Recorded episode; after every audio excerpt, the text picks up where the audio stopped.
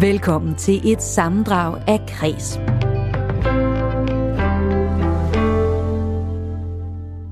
Og nu skal vi til en fuldstændig gakket historie, og jeg skal bede dig, der lytter med, om at holde tungen lige i munden.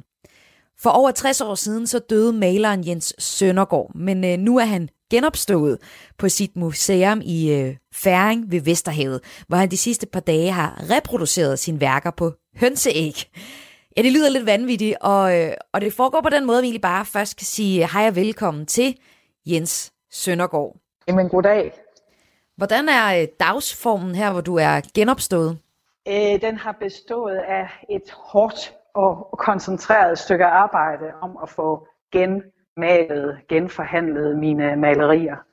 Øh, og da det foregår på hønseæg, så er det øh, en stor udfordring at ligesom brede disse kæmpe store lærreder, som jeg jo i sin tid har malet på, og brede dem ud på det her øh, jo nærmest tredimensionelle æg. Øhm, jeg kunne godt tænke mig at høre Jens Søndergaard, hvordan øh, Maria Hauge har det med at, at være i den her coronanedlukning. Så vidt jeg forstår, så havde hun det rigtig øh, dårligt.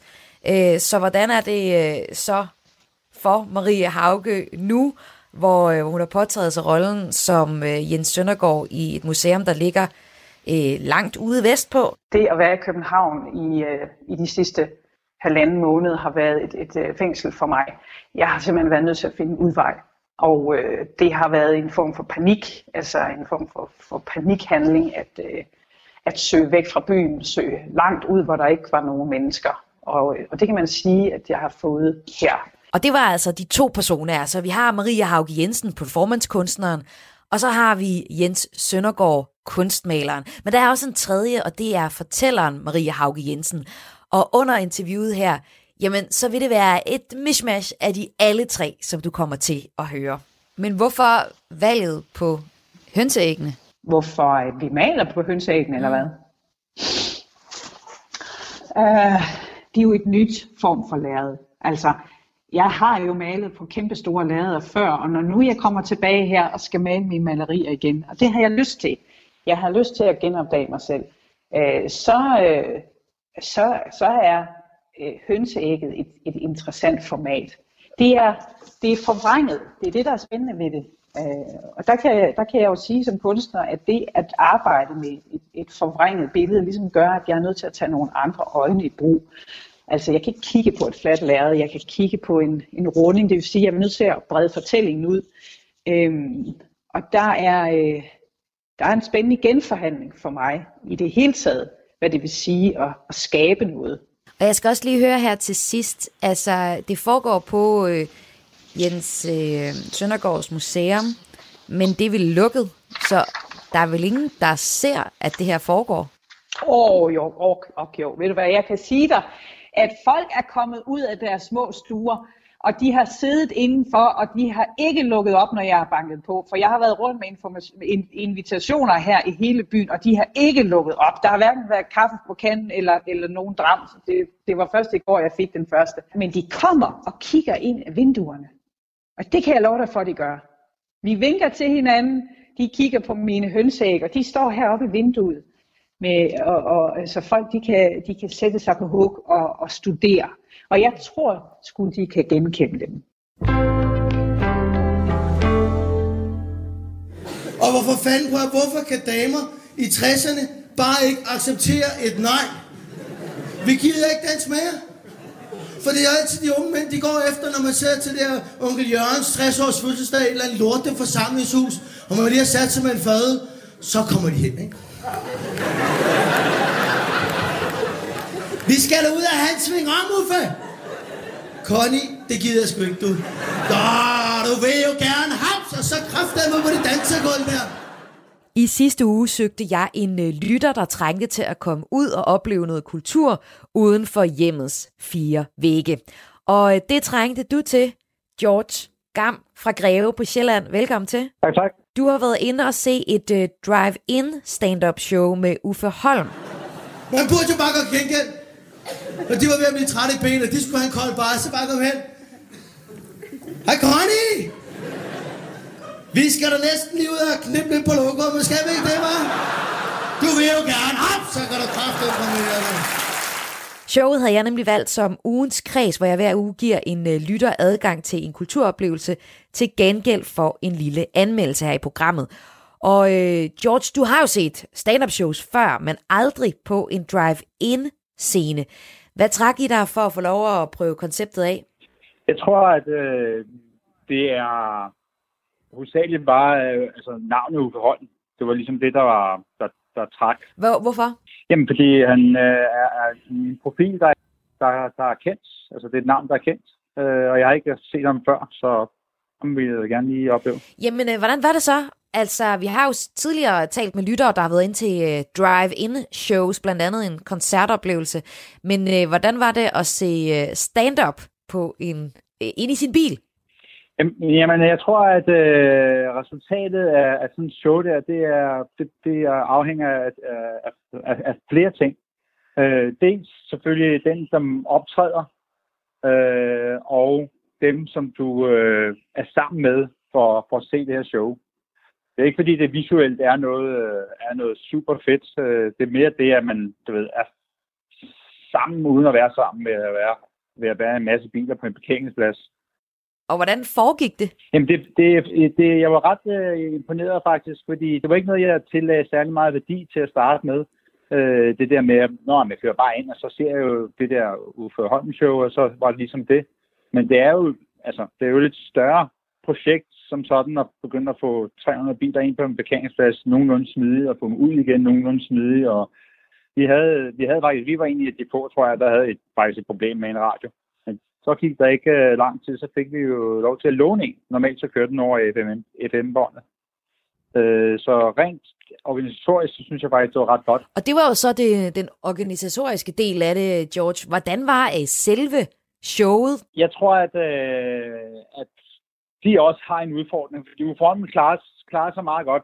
Han var måske ikke lige min kop te som sådan, men han, men han var super god til, at, øh, til alligevel at, at, at, at lave en stemning, til trods for, at han rent faktisk ikke har rigtig nogen kontakt til, til dem, der sidder i bilerne andet end med, via et, øh, et, et, et, et botthorn. Men du er ikke helt den store fan af Uffe Holm, eller hvordan? Nej, jeg tænker på stand. Jeg kan godt lide stand-up, og så tænker jeg bare, at uh, Uffe Holm var, var helt klart den, som tiltræk, og det var helt også ham, der bar showet. Så jeg, alt i alt synes jeg, det var godt, men det var lige være noget, jeg ville hoppe på igen. Hvad er det, du øh, ikke synes var så fedt ved Uffe Holms jokes? Nej, men jeg tror bare, jeg, der, jeg tror bare, der er forskellige øh, kategorier af, når man hører stand-up. Øh, jeg er ikke, øh, og det er ikke fordi, jeg er du ved, øh, nogen speciel kategori, tror jeg. Jeg tror bare, jeg er mere over i den mere raffinerede stand-up, men Superholden er måske lidt mere i den, i den lidt, lidt, lidt grovere måske. Det er sådan, det er på den måde, det er ikke fordi, jeg ikke synes, det var sjovt, men det var men begrænset måske op til, at jeg synes, ah, det var under bæltestedet. Men det skal stand-up også være nogle gange, så det, det er fint. Okay. Kan du komme med et eksempel på, hvad han jokede om, der ikke lige var din kop te? Ja, det var, det var sådan nogle ord som fistfucking og sådan noget. Altså, jeg havde også, øh, jeg havde også nogle andre med, som var lidt yngre med i bilen og sådan noget, så det kunne godt være, at det ikke var lige det, det var ikke lige til dem. Så du blev ikke fristet til at se uh, Uffe Holms kommende show, Stay the Fuck Home? Ikke, øh, ikke, ikke umiddelbart, nej. Men måske også, som jeg sagde, øh, det betyder også lidt, øh, hvem man, øh, man, man, man oplever, hvem man sidder med i bilen. Altså hvis jeg nu sad med alle gutterne, og ved, man har fået en øl eller to, eller dem som følte, altså udover chaufføren selvfølgelig, havde, havde fået lidt til, til, til humøret på den måde, så tror jeg, at stemningen også kunne, ved, kunne være nemmere at, at gejle op. Men kunne du forestille dig at tage ind og opleve noget andet drive-in? Altså, der bliver jo sat øh, koncerter op, blandt andet, og foredrag op via drive-in. Det kunne jeg helt sikkert. Jeg synes, at selve konceptet er, er i hvert fald det der show, øh, uh, Holm lavede der, det, det var ret gnidningsløst. Det fungerede rigtig, rigtig godt. Uh, så på den måde synes jeg, at, at, at det skal da klart prøves af. Hvis det fortsætter med den måde, at vi du ved, kan komme til koncerter, og vi ikke kan opleve noget i større forsamlinger, så er det der, da klart en, en måde. Til trods for, at man ikke har så meget føling igen med dem, der er i andre biler. Man ved bare, at de er der, men, men det er ikke, fordi man vinker til hinanden, eller på den måde. Der er ikke nogen øh, øh, connection i, i den forstand. Jamen, øh, George Gam fra Greve på Sjælland. Tak fordi du var med til at give en anmeldelse af Uffe Holms Drive-In show her i øh, ugens kreds. Velkommen. Uffe Holm er stadig i fuld gang med sin turné, og i denne uge så rammer Drive-In-showet Hillerød, Helsingør, Vordingborg og Slagelse. Du lytter til et sammendrag af Kres. Og nu skal det handle om dansk børnelitteratur, hvor det kan være svært at finde nogle karakterer at spejle sig i, hvis man for eksempel er adopteret. Det fortæller Nadia Mansur, som forsker i multikulturel børnelitteratur ved VIA University College. Det er jo ikke undersøgt kvantitativt. Altså, der er ikke foretaget nogen læsninger af børnelitteratur eller nogen analyser af, hvilke repræsentationer af minoriteter, der forekommer lige nu i børnelitteratur. Men mit generelle indtryk, når jeg går på markedet, når jeg går ud og køber bøger, det er, at ja, der, det er en mangelvare. Øh, når man kigger på det amerikanske marked, så vælter det med, med fantastiske øh, billeder og, og titler øh, Øh, omkring adoption i, i, i et børneperspektiv hvor der er for eksempel en hjemmeside, der hedder Top 10 Books. Øh, The Guardian har lanceret en artikel med Top 10 Books about Adoption, chosen by adopted children. Øh, så så det, det vælter ind med, med billeder og, og artikler og forskningsartikler, og det samme billede har vi ikke i Danmark.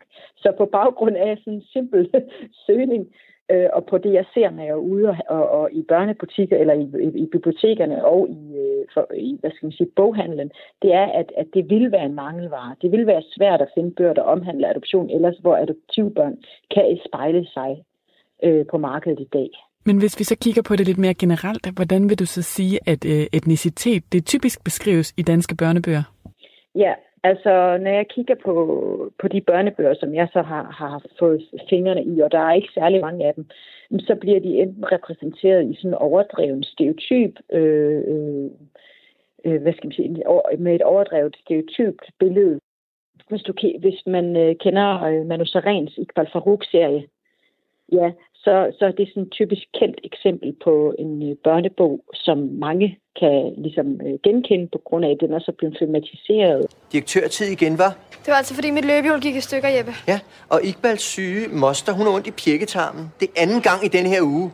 Eller det er måske en særlig speciel indisk helligdag i dag, siden du er så irriterende. Nej, irriterende. Det fejrer vi først i oktober. Og der kan man sige, at Seren, han, han øh, mestrer jo det her med at tegne et overflod af stereotype fremstillinger. Så det er simpelthen den ene lejr, det er, at man, man, man stereotypificerer og overdriver øh, altså øh, minoritetsrepræsentationen, ikke? Så man møder næsten kun kriminelle udlændinge, og man møder fremmedfjendske danskere, men det er altså alle, der får en pensel med, med den her overdrivelse, øh, stereotype overdrivelse, og ikke kun øh, de synlige minoriteter, der er i børnebøgerne. Og så på den anden side, så har vi nogle, nogle børnebøger, som, som, er, som jeg, jeg vil øh, fremhæve Camilla Paulsens øh, to øh, selv. Hun har, hun har selv øh, udgivet dem. Øh, Camilla Kai Paulsen hedder hun, som, øh, som hun er ude og fortælle om sidste år, eller var det i 2018, at Nura og Nuras første dag i børnehave udkom. Og i år er der udkommet en, der hedder Nura og Nora fejrer Eid, og det, der kendetegner hendes øh, forfatterskab øh, indtil videre, det er, at hun, hun eksplicit ha, øh, taler om, eller prøver at, at tematisere kulturmødet mellem to børn. En, øh, en, en, en hvid pige og en brun pige. Den sidste type af børnebøger, det er det, som selv omtaler som smeltedilbøger, hvor at det handler om almindelige ting, men at det er tilfældigvis en brun karakter eller en asiatisk øh, hvad, hvad skal man sige, asiatisk udseende hovedperson, der er i bogen, men at det eksplicit omhandler for eksempel adoption. Når man taler om danske børnebøger sådan helt generelt, så er der jo faktisk rigtig mange, der peger på, at de har en høj kvalitet og egentlig også er meget moderne, når det kommer til dansk børnelitteratur. Men vil du egentlig gå så langt som til at sige, at vi også er ret konservative, når det kommer til lige præcis det her område? Ja, det vil jeg sige. Jeg vil sige, jeg vil sige at vi mangler, vi mangler lidt nogle initiativer, måske fra nogle øh, forlag eller andre, øh, der ligesom på en eller anden måde, ligesom man lavede den her konkurrence, jeg tror faktisk, det var Gyldendal, der sidste år lavede en konkurrence, nu kan jeg lige på stående fod ikke huske, hvad den hed, men de lavede en konkurrence, hvor de opfordrede forfattere til at skrive ind omkring øh, at komme med nogle, øh, udgive, for, fordi de ville udgive nogle manuskripter omkring queer og kønsstematikker i børnehøjde. Øh, og der kunne man måske godt forestille sig, at, at man kunne skabe nogle initiativer, hvor man ligesom opfordrer forfattere til at, til, til at skrive om det at være adopteret. Altså, det, det undrer mig bare, at der ikke, øh, der ikke findes flere bøger børne, i, i børnehøjde omkring det. Sagde børnebogsforsker Nadia Mansur til min kollega Lene Grønborg Poulsen. Men man kan så også sige, at det ikke meget rimeligt, at børnelitteratur har flest helt almindelige blegfede danskere på siderne, når det nu alligevel er dem, der er flest af i Danmark. Det mener Nadia Mansur bestemt ikke, for litteraturen kan også være med til at ændre vores opfattelse af virkeligheden, understreger hun. Jeg tillægger så litteratur og kunsten meget større agenda i samfundet, øh, på den måde, at, at, at litteraturen og kunsten, som vi møder, kan have, få indflydelse på, hvad det er for nogle forestillinger om øh, medmenneske, medmennesker, vi lever med, vi har. Altså, går man den anden vej rundt, man kan sige på den ene side, ja, øh, samfundet er ikke øh, mere multikulturelt, ind at det er øh, måske mere eksotisk at møde en, der er mørkhåret. Og, og man har en tendens til at spørge, hvor kommer du fra, når man møder en, der er mørkhåret. Men omvendt kan man sige, jamen, er det legitimt, øh, bare fordi, at, at øh, mørkhåret er, er minoriteten? Øh, kunne man ikke også øh, kigge på det fra den modsatte øh, side og sige, jamen, hvad kan vi så gøre for, at det bliver en normal normalitet. At det, at det ikke bliver tematiseret konstant for for eksempel adopterede og andre øh, synlige visuelle minoriteter i samfundet, at de er anderledes og ikke danske. Så kunne man gøre en indsats på andre fronter. Altså, og der er det, jeg så plæderer for, at det kan man i folkeskolen, for eksempel ved at øh, øh indskrive børnebøger og ungdomsbøger, og arbejde med børnebøger og ungdomsbøger, som simpelthen tematiserer en mangfoldighed af danskere uden at det nødvendigvis eksplicit kun handler om, at så skal vi tale om Eid, eller så skal vi tale om Ramadan, eller så skal vi tale om, om en eksotis, eksotisering af, af, af den anden. Øh, så hvornår bliver det en norm? Kunne man gøre noget andet end at sige, jamen, øh, jo, det er rigtigt, vi er statistisk set der, hvor der ikke er så mange minoriteter, øh, og, og hvor de fleste danskere er hvide danskere. Yes, yes, den er jeg med på, men kunne man gøre noget andet? Kunne man kigge på andre måder, sådan så at, at dem, der så er øh, i et magtforhold, øh, hvor de er øh, de, de, kan man sige, stigmatiseret, at man kunne ligesom hjælpe det på vej, så det ikke er den der, den, der ikke opstår den der ulige, øh, øh, sådan, den der ulighed i det. Ikke? Altså at det konstant er adopteret og andre minoriteter, der skal stilles til regnskab for, hvordan deres tilhørsforhold er til Danmark. Jeg ved, at du er meget glad for en børnebog som øh, Camilla Kai Poulsens bøger om Nord og Nora, men at du også her peger på, at der også er nogle ting, som øh, godt kan være lidt problematiske. Hvad er det, der gør sig gældende her? Jeg synes, det er en spændende bog, som hun udgav. Jeg, jeg kan se, at det var i 2018, hun udgav den. Nora og Noras første dag i børnehave. Det, som der er kendetegnet ved den her lille børnebog, det er, at der er en masse små scener, hvor der opstår kulturmøder. Øh, Nora og Nora skal begge starte i børnehave, og de skal begge spise frokost for eksempel, hvor der opstår en diskussion om, hvad de har på madpakken, og du kan lige forestille dig, hvilke forskellige kulturmøder, der, der, der så, eller samtaler omkring, hvad er det for noget mad, du spiser, og hvad er det for noget mad, jeg spiser. Og i en af scenerne, der er det så, at øh, de leger med dukker. Nur og Nora går over i dukkekrogen. Nora tager en dukke op, som har blå øjne og lyst hår. I, hvor er hun smuk, siger Nora. Hun ligner dig, Nora. Nora giver dukken til Nora. Ja, det gør hun, siger Nora og smiler. Er der også en duk, som ligner dig? De leder og leder, men de kan ikke finde nogen. Nora finder en, der har brunt hår og blå øjne. Men Nora har jo brune øjne. Nora ser, at der ligger nogle tuscher. Hun går over på bordet. Hun går hurtigt over og henter den brune tusch og hiver proppen af og farver dukkens øjne og kinder brune. Næh, hvor er hun smuk. Nu ligner hun dig, Nora, siger Nora. Ja, det gør hun, siger Nora stolt. Og så leger vi, at de er vores børn.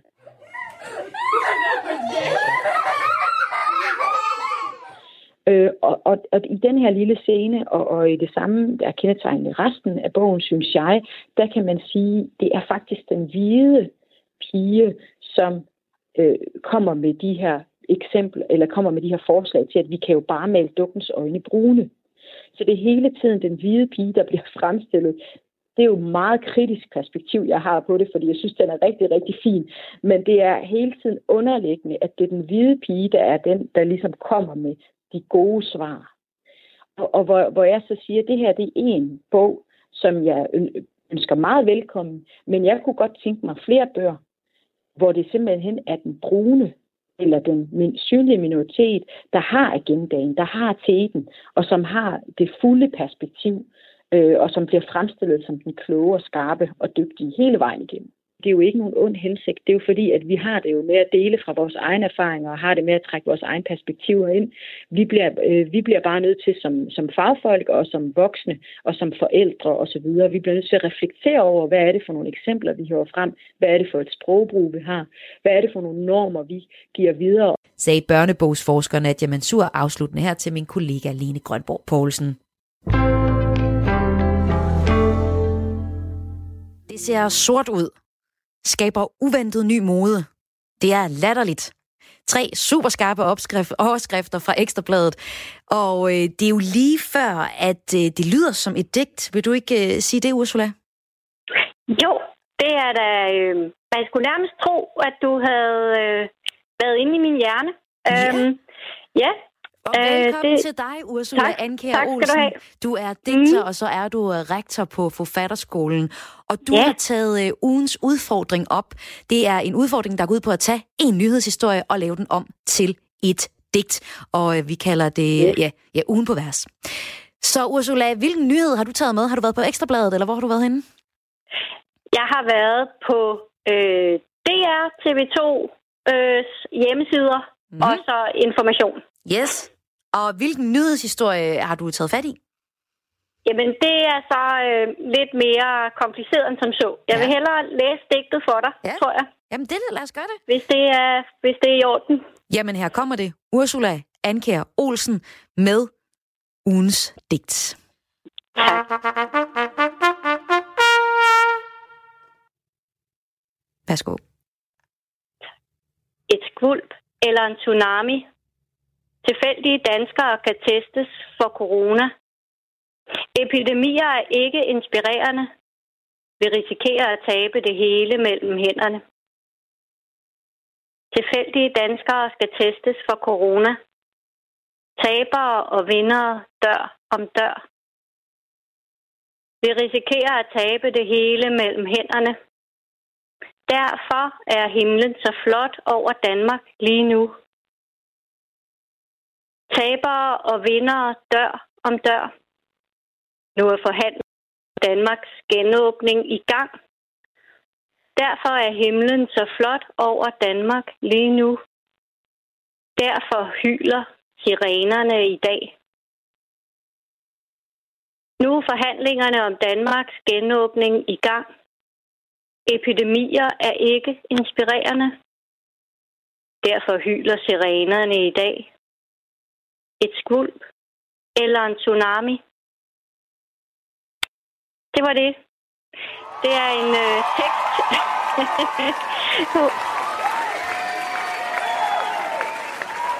Hov, hvad sker der? Vi har da bare lige fået et lille, lille hold til at gå og klappe af dig. Tusind tak godt, for ja. digtet, Ursula Anka Olsen. Prøv lige at bryde det ned for tak. os. Hvad, hvad er det, du har taget fat i, og hvordan har du arbejdet med nyhedshistorierne til det her digt? Jo, nu skal du, det var derfor, jeg, jeg synes, det var som om, du havde været inde i min hjerne, da du læste de her overskrifter fra ja. nyhed, nyhedsoverskrifter op, fordi det, jeg har gjort, det er at lave en tekst ud af overskrifter fra DR, TV2 og information fra den her uge. Faktisk fortrinsvis fra i dag, tror jeg. Øhm, så jeg tror, jeg gik efter, hvad man kunne kalde en formalistisk løsning af opgaven. Så det er jo så en slags kombination af ready-made, altså færdig øh, tekst, man finder og sætter ind i en anden sammenhæng. Og så sådan et, et permutationsmønster, altså en fletmønster. Jeg ved ikke, om I bemærkede det med i farten, men altså hver linje, der er otte linjer i alt, de kommer to gange hver, og så er de sådan flettet sammen efter sådan et mønster. Tjekket. Så det er jo sådan lidt øh, kølig løsning på opgaven. Øhm, men, og øhm, ja. Men Ursula, hvordan arbejder du ellers normalt med øh, tekst? Jamen altså, jeg, jeg arbejder jo sådan set øh, på mange måder, kan man sige, øh, med tekst. Men altså, det er klart, at denne her kølige løsning ligger sådan set i den helt modsatte ende af, hvad jeg normalt øh, plejer at gøre. Tak fordi mm. du var med her i uh, ugen på vers. Ursula Anker Olsen, digter og rektor på Forfatterskolen. Yes, selv tak. Vi kender ham fra Kasper og Mandrilaftalen. Der var lige tre kolde stifter der med dyremotiv. Vi kender ham fra langt fra Las Vegas. Der sparede jeg da vist lige 12 meter skosåler der, var. Har du købt en eller? Ja, og man kan køre i den indendørs. Jeg har også prøvet at køre knallert indendørs, men det gik bare ikke så godt. Jeg besvimede tre gange. Og vi kender ham fra Kloven. Jeg spurgte, om I ville have kiks, da vi gik der, derovre henne. Og så siger I, nej, det vil I ikke. Nej, vi vil gerne gemme dem. Kan gemme den for Vi helvede? vil gerne gemme dem til det var aftensmad. Hvad fanden er det en quiz, jeg er med i? Så skal jeg ligesom gætte mig til, hvornår I vil have kiks eller hvad? I 52 år har stand-up-komiker og skuespiller Lars Hjortøj været et trofast sidekick til Kasper Christensen og Frank Vam. Men nu vil han klare sig selv, og han har nu endelig fået rollen, sin første hovedrolle. Jeg har genoptaget min skuespillerkarriere. Vidste ikke, du havde lavet der så meget skuespil? Jo, jeg har faktisk jeg har spillet en del. Janne, du fik rollen. Ja. Skal du være med i James Bond? Ja, ja. Skurkens højre hånd. Kæmpe rolle. Værsgo. Stop, stop, stop. Hey, stop. Det er børneteater. Slip. Ej, for helvede. Serien her, den hedder Store Lars, og handler om Lars Hjortøj, der ikke længere gider at være undersåt, og blandt andet vil udleve sine ambitioner som skuespiller. Lars, han spiller sig selv i serien, der dog bliver kaldt en fiktionsferie. Serie. Derfor ser jeg nærmere på, når virkelighed og fiktion smelter sammen. Autofiktion som genre, og hvordan skuespillere, musikere og forfattere bruger sig selv i deres kunst. For det hænger i høj grad sammen med det image, medierne skaber af dem, mener en forsker. Hej. Goddag, Lars. Godt at se dig. Tak. Hvad kan jeg hjælpe med? Jeg skal have et jakkesæt. Ja. Er til scene øh, brug, øh, at du Ja, det kunne godt være på scenen, og ja, du ved, der er nogle premiere og noget. Ja. Det tænker jeg, det kan også være, at jeg skal modtage en pris, for eksempel. Det, det er faktisk lidt et powersæt. Det bliver det i hvert fald, når det kommer på dig.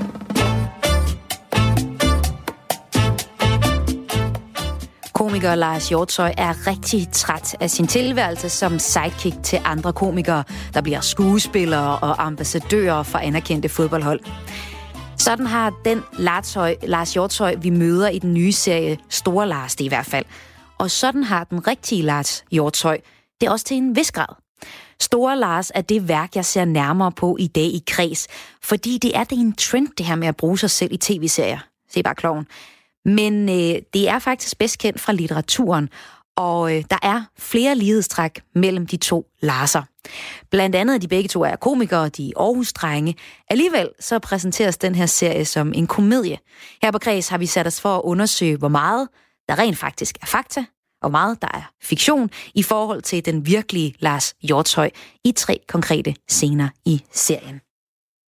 Altså, jeg synes, vi skal starte med, øh, med den første scene, hvor den allerførste scene i Store Lars, du øh, går ind ad døren, og så øh, opdager du, at din øh, kone er der utro. Ellen? Tillykke med bryllupsdagen. Har vi bryllupsdag? Ja, det har vi da. Nå, for fanden. Tillykke. Jo. Vi skal på scenen, Lars. Nu øh, skal vi have et glas champagne. Pas nu på, ikke? Au! For satan!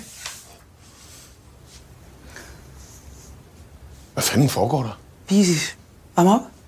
Ja, ja. Hjælper lige Ellen med nogle Øvelser. vejrtrækningsøvelser. Ja, det kan jeg godt fornemme. I det her tilfælde er det Ellen Hillingsø, øhm, og hende er du jo ikke gift med i virkeligheden. Men øh, du er jo gift med en, som trods alt er øh, kendt, ligesom Ellen Hillingsø. Øhm, er der noget virkeligt i den scene, at du har taget din kone i og, og været der utro? Nej, jeg må desværre tilstå, at lige den scene der, der, øh, der er det øh, fri dramatik. Jeg lever et knap så dramatisk liv, øh, sådan rent privat. Jeg har øh, haft den samme hustru i øh, over 20 år. Så øh, øh, nej, den der, den er løftet øh, i forhold til, at vi ligesom skulle sætte, sætte scenen for, hvad der bliver Storlars' projekt. Kan du sætte lidt flere ord på, hvilket projekt det er? Ja, men vi er nødt til at selvfølgelig at etablere både, øh, både min og, og Ellens karakter i den her første scene, fordi øh, at det er med til at fortælle, at det her er en mand, der står midt i livet og øh, er tvunget af omstændighederne til at genopfinde sig selv. Og så åbner den jo også op for den, øh, hvad kan man sige, romantiske tråd, der er i serien, som jo handler om, hvorvidt det lykkedes for Store Lars at genfinde kærligheden. Øhm, og det er jo sådan den motor, øh, som, vi, øh, som vi rider på i otte afsnit.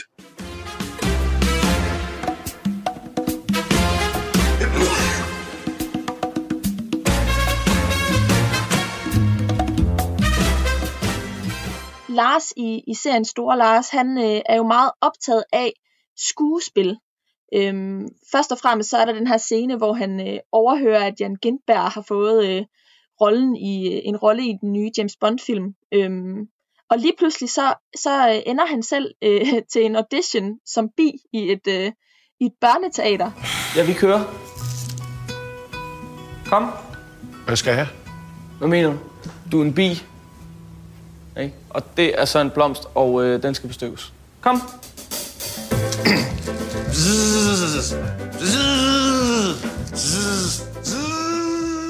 Ja. Hvor virkelighedsnær er den her øh, scene? Øhm, jamen, det udspringer jo af virkeligheden på den måde, at hvis, hvis serien sådan kun handlede om min egen lille navle, så tror jeg ikke, den ville være så interessant for så mange andre at se. Men jeg håber at kunne lave øh, og holde et spejl op, hvor jeg tror, der er andre end mig, der kan genkende det. Øh, netop det faktum, at vi jo ofte øh, synes, at det går alle andre godt, og alle andre får noget, jeg burde have. Og den der lidt øh, ynkelige, og hvorfor blev jeg forbigået? Og naboen har også en federe bil, og har fået et bedre arbejde end mig. Og, øh, øh, og det, var, det er egentlig det, vi bruger, øh, det, vi bruger scenen til. Øh, lige i det her tilfælde, øh, jeg kender jo naturligvis til oplevelsen af, at jeg synes jo nogle gange, at, at, øh, at jeg har jo selvom jeg har oplevet, skal jeg lige sige, massiv øh, eksponering igennem øh, øh 30 år, så har jeg, kender jeg jo godt til følelsen af, at jeg tænker, når jeg ser nogle af mine kolleger, der klarer det rigtig godt, så tænker jeg, hvorfor fanden er det ikke mig? Øh, og så glemmer man jo i og for sig, det man selv har opnået, og at der måske er en grund til, når, i hvert fald når jeg kigger på dem af mine kolleger, der klarer sig allerbedst, så det de har til fælles, det er, det er ekstremt talentfulde og enormt arbejdsomme mennesker. Så, så der er jo i og for sig ikke noget uretfærdighed i det. Men, men jeg synes, det er interessant at udstille den side af mennesket, hvor det bliver lidt patetisk, at vi føler os forbigået. Ja, du blev jo alligevel også 52 år, før du fik hovedrollen i øh, ja, det er en tv-serie. Det er helt vildt, at der skulle gå så lang tid. Hvordan føles det så nu, hvor du har fået øh, hovedrollen?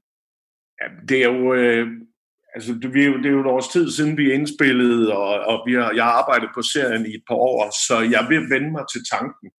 Øh, og så var det jo selvfølgelig vigtigt for mig at kunne holde det ud i, øh, i en eller anden øh, strakt arm. Og jeg synes jo, det er meget godt beskrevet med, at, at øh, min kollega Gindberg får rollen som øh, skurkens højre hånd i, i øh, James Bond, og, og jeg bliver afvist på, øh, som en lille rolle som bi på et børneteater. Det synes jeg jo sætter det meget godt op. Nu siger du det her med at, øh, at føle dig, dig afvist. Er det, noget, er det en følelse, du har haft meget i dit liv? Øh, ja, det tror jeg da, jeg deler med mange andre mennesker. Man kan føle sig afvist eller misforstået. Men så må jeg også sige, når jeg så ser på det store billede, så har jeg jo bestemt, at det er fuldstændig ubegrundet. Det er jo ofte inde i ens eget hoved, ens egen opfattelse. Fordi som jeg siger, jeg, jeg synes, jeg har opnået øh, øh, mere end hvad mit talent måske berettiger mig til, så jeg, på den måde føler jeg mig ikke forbigået. Øh, men jeg kan godt øh, genkende følelsen af, at øh, ikke at høre til, og det er jo et eller andet af, øh, at blive afvist i en eller anden øh, grad, at man føler sig øh, udenfor, øh, og uden for det gode selskab, og, og man øh, ja, på visse punkter sådan er, det kan jeg genkende også, for jeg er ganske ung, det der med at føle sig sådan utilpasset, at der var mange sammenhænge, hvor jeg ikke rigtig følte, at jeg hørte hjemme. Øh, og, øh, og det er da helt klart, det er jo det er et af de personlighedstræk, vi har forstørret i Store Lars. Der er jo ting, vi har skruet ned for, og ting, vi har skruet op for. Øhm, alt afhængig af, hvad der gav mening i forhold til at drive øh, dramaet. Ikke? Øhm, der er nogle ting, der er fuldstændig ligegyldige, men jeg synes, det er interessant øh, træk, som vi har skruet op for. Det er det der med, når man lærer omstændighederne eller andre mennesker træffe valg på ens vegne, så kan man se i hvert fald i Store Lars, hvor galt det kan gå, hvis man ikke tager ansvaret for øh, øh, sin, sin egne valg og sit eget liv. Og det kan jeg da godt genkende. At nogle gange så, så er tilværelsen kørt afsted med mig, uden det først bagefter det er gået op for mig, hvad fanden jeg er blevet ramt af. Jeg bliver lidt meget begejstret og, og, og lader mig rive med af projekter eller opgaver. Øhm, og, øhm, og, og når man så venter har afsluttet det, eller står i det, så tænker man, var det egentlig bare en, øh, en blind begejstring, eller var det et aktivt tilvalg? Øh, men i Storlars, der er du jo i høj grad omgivelserne, der træffer alle beslutninger øh, og involverer Storlars i det. Det er, jo, det er jo omstændighederne, der gør, at han havner i de der åndssvage situationer. Ikke?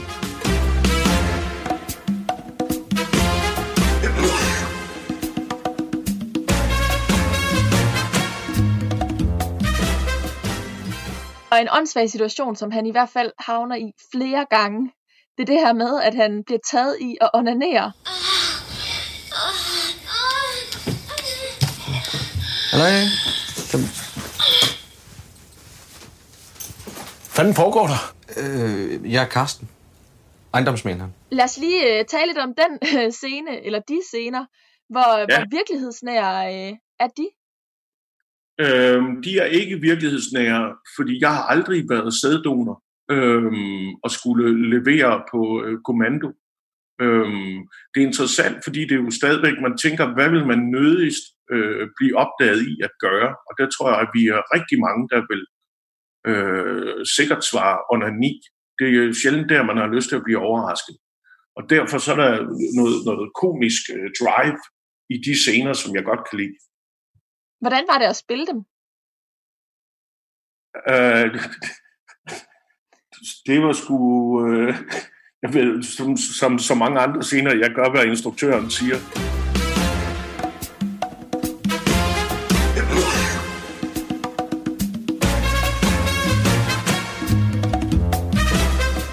Man kan sige, i, i, i serien her, der ser vi jo også, at du optræder som, som stand-up-komiker.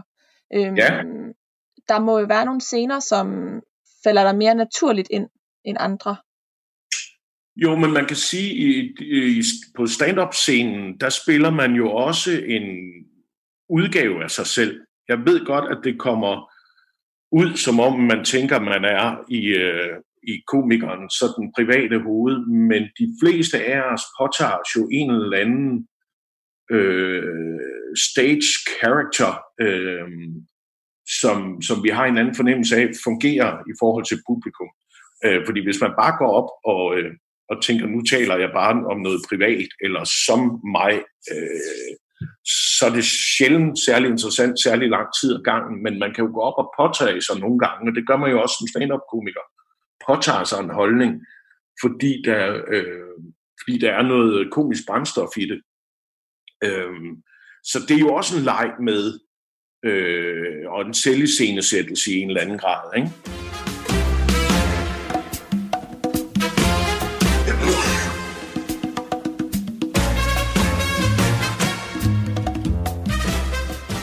Godt, Lars. Lige her til sidst, kan du sætte noget, nogle procenter på, hvor, hvor, hvor meget lighed der er mellem Lars, vi møder i Store Lars, og, øh, og den Lars Hjortøj, jeg taler med lige nu? Øh, nej, og jeg synes egentlig også, det er et lidt ligegyldigt regnestykke. Det er jo en genre, der er set i utallige udgaver, kan man sige, øh, at, en, øh, at en komiker spiller sig selv i et eller andet omfang. Det er jo ikke noget, hverken jeg eller øh, øh, andre har opfundet for nylig. Øhm, men det, der gør det interessant, er, at det jo i høj grad læner sig ind i det billede, som, som øh, offentligheden har af en, og som jeg jo i et eller andet omfang selv har været med til at skabe. Og det er jo, øh, det er jo, det er, det er jo et sjovt brændstof Øh, at man på en eller anden måde bliver revet ind i noget, der man tænker, øh, er, det, er det realisme det her, eller, eller hvor meget er, øh, er det rene øh, drama, ikke? Øhm, eller ren fiktion. Øhm, så det, det, det der krydsfelt, synes jeg er interessant. Øhm, ikke fordi, at øh, du tror du, ikke, ikke fordi, at det sætter seeren af, det tror jeg ikke. Jeg tror, at seere øh, er så trænet, at de sagtens kan gennemskue den præmis, øh, og forhåbentlig føler sig underholdt af den. Men hvis der er nogen, der sidder derude og øh, tænker på dig nu, som de har set dig og ser dig fortsat, nu når serien den ruller, i rollen som Lars i, i serien Store Lars, hvordan vil du så, altså hvordan har du det med det? Øh, jeg, jeg, jeg har meget øh, større øh, tanker om, at det tror jeg altså godt, folk kan skælne. Øh, jeg tror, de, mennesker, de fleste godt ved, at jeg måske ikke bor ved siden af Martin Brygman, og ikke har været gift med Ellen Hillingsø. Øhm, så det har, jeg, det har jeg meget tillid til, at, øh, at seeren sagtens skal gennemskue. De, altså, folk er jo trænet, det, siger, det, det er jo en genre, jeg selv har leget med i før, og, og mange før mig. Øhm, så det er jeg faktisk ikke så bekymret for. Sagde øh, stand-up-komiker og skuespiller Lars Hjortøj til min kollega Karoline Kjær Hansen. Store Lars, den har lige haft premiere, og det har den haft på Viaplay, hvor du kan se alle otte afsnit. Min mor blinkede stadig ikke. Der er ikke flere ord i hende, tænkte jeg. Hun kommer ikke til at fortælle mig, hvad der er foregået. Hun kan ikke anklage mig mere. Hvem er hun? Og jeg så mig selv udefra, for farvestrålende og larmende i min prikkede guldsko. Leonora Christina Skov, Karl Ove Kravsgaard og øh, netop afdøde Jaja Hassan. Det er tre forfattere, som ikke bare har det til fælles, at de blev kendt i tierne, og deres bøger blev solgt i massevis, men også at bøgerne blotlægger deres eget liv. De er blevet ansigter på autofiktionen, som jeg i dag ser nærmere på, fordi genren er på vej ind i serieland. Lars Hjorthold spiller sig selv som spiller rollen som sig selv i den nye tv-serie Store Lars. Men øh, genren er først og fremmest blevet øh, fremdyrket af forfatterne. Deres fremgang er ikke entydig, men i hvert fald forbundet, forbundet med ændret mediebillede. Det forklarer Stefan Kjærkegaard, der er lektor i nordisk sprog og litteratur ved Aarhus Universitet. Altså, øh, jeg tror, der er mange, altså, der er mange forskellige artede årsager til det. Altså, øh, jeg tror ikke, man kan pege på én årsag, altså, øh, fordi man kan jo sige, at, at, at autofiktionen er jo en genre, som, som faktisk altså går helt tilbage til 1970'erne, ikke? Altså, og, og, altså som genre, altså som betegnelse. Altså man kan sige, går man endnu længere tilbage, så man kunne finde mange selvbiografiske litterære værker, øhm, øh, altså, altså dagbøger og øh, øh mere bekendende bøger. Altså Rousseau er sådan et, et værk, man altid henviser til, som altså hans øh, selvbiografi. Øh, så, så i den forstand, så er autofiktionen lægger sig i forlængelse af sådan en selvbiografisk, hvad skal man sige, over inden for litteratur, i litteraturhistorien. Men i 70'erne, altså kan man sige, der, der har vi fjernsynet, og vi har en mere, det man kalder mere sådan medialiseret forfatter. Altså en forfatter, som er klar over, at øh, man også kan optræde på andre platforme, øh, og være med i, for eksempel i fjernsynet, være med i radioen osv. Øhm, så jeg tror, at, at altså, og det betyder jo, at man får en, en, nogle forfatterfigurer, som, som, som, hvor, det, hvor der er andre ting på spil, end bare det, at man har sat sig ned og skrevet en bog. Det har der altid været, men alligevel, man får så at sige sig selv kastet i hovedet, og det, vi ser det hos forfattere som Klaus Riffbjerg, vi ser det øh, Susanne Brygger, øh, og egentlig også den scene Tove Ditlevsen der i 70'erne. Der vidste man ikke, at det, at det ville komme til at hedde autofiktion, men, øh, men begrebet bliver så opfundet der i 70'erne, og, og ja, så, så det er bare for at sige, at, at litteraturhistorisk set har genren enormt dybe rødder. Øh, grunden til, at det så er blevet mere populært, og måske altså især er kommet her de senere år, er jo så, tror jeg igen, det her med, at, at forfatterne er også, øh, forfatterne er ikke bare forfatter til bøger, de er også øh, forfatter til, til det image og det, øh, det billede, der er af dem i medierne. Og det, det man bliver mere og mere bevidst om, i takt med, at der er kommet flere medier til. til Altså, så, så jeg tror, at der er, der, der er sådan nogle sådan helt overordnede ændringer i vores samfund, som gør, at, at autofiktion er øh, på dagsordenen lige nu. Ja, og en ting det er jo, at forfatterne de vælger at skrive autofiktive værker, men en anden ting er jo også, at det er nogle af dem, som virkelig kommer på tapetet og, øh, og sælger stort, blandt andet altså Karl Ove Knavsgaard, som jo virkelig har manifesteret sig selv som et øh, navn i løbet af vores øh, tiår, og sådan en som Leonora Christina Skov, der virkelig fik et gennembrud med, øh, med den øh, autofiktive roman, øh, Den, der lever stille. Mm. Hvad, hvorfor tror du, den her genre, den, den taler til, til den brede befolkning og er blevet så populær? Altså mit korte svar vil være, at det er fordi, den gør det, som litteratur øh, gør, når den er bedst. Og det er, at den taler sådan direkte til os om, om, om altså et andet menneskes erfaringer, som, som bliver videre distribueret, øh, dels med andre. Ikke? Altså det, det, det sker jo også i øh, almindelige så at sige, øh, fiktionsværker, men jeg tror, at, at der er en, en, en stor læserskare, som sagtens kan, som måske bedre kan forbinde sig med nogle ting, når de er mere selvbiografiske i og for sig. Så, så, så, så et eller andet sted, så, så synes jeg jo, at, at, at autofiktionen er med til at tage det bedste fra selvbiografien, og det bedste fra skønlitteraturen, og så blande det. Øh, og, og, og det tror jeg er noget, som, som tiltaler mange i at forstå. Hvis vi lige zoomer ind på det grænsefelt, som autofiktionen ligger sig i mellem selvbiografien og øh, det skønlitterære, hvad er, hvad er øh, autofiktion egentlig? Hvad er definitionen på det? Altså det, det skal ikke ved, ved autofiktion, det er, det er, der ikke rigtig er en definition, kan man sige. Og det har været, det, altså der er mange definitioner og mange bud på, hvad det er. Altså sådan helt, helt overordnet, så vil folk jo nok sige, at autofiktion, det er, når man så at sige, blander øh, fiktion og selvbiografi et eller andet sted. Ikke? Altså, øh,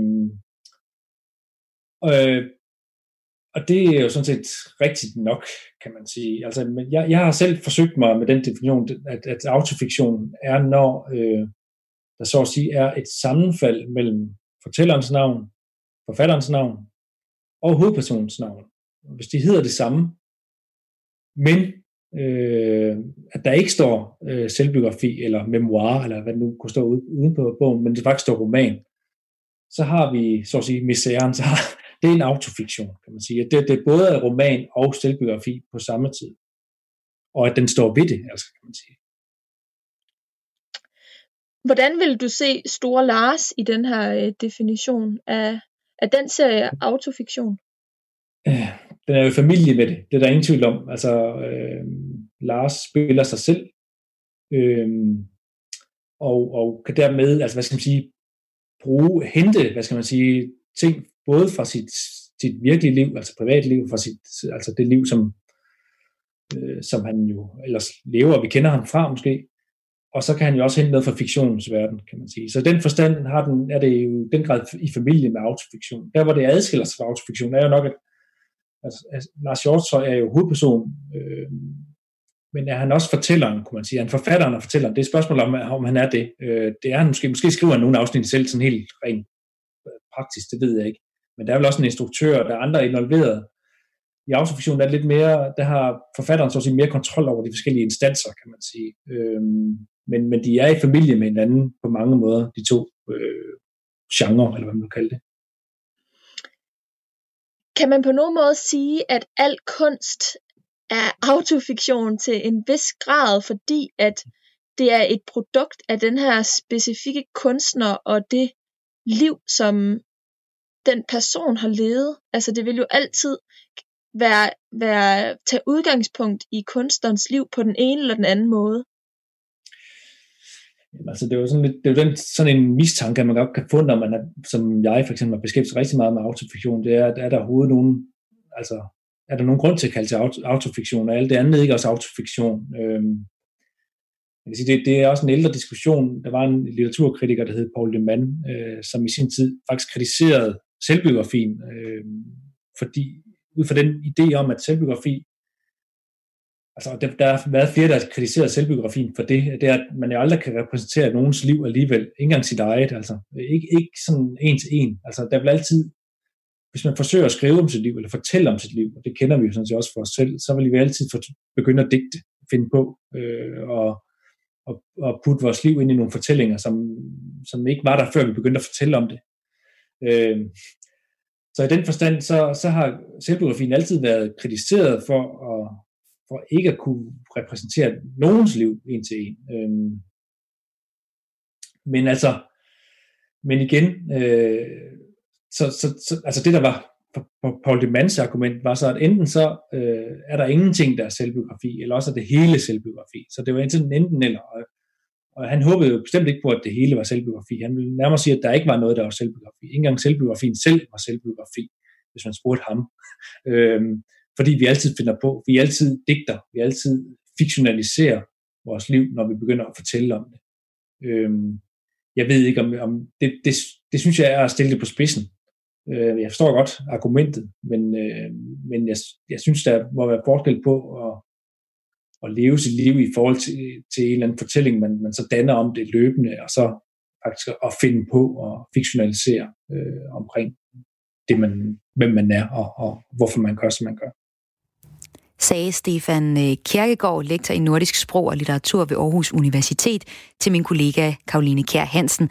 Og det er også Karoline, der har tilrettelagt dagens program, som handlede om Store Lars, der lige har haft premiere på Viaplay.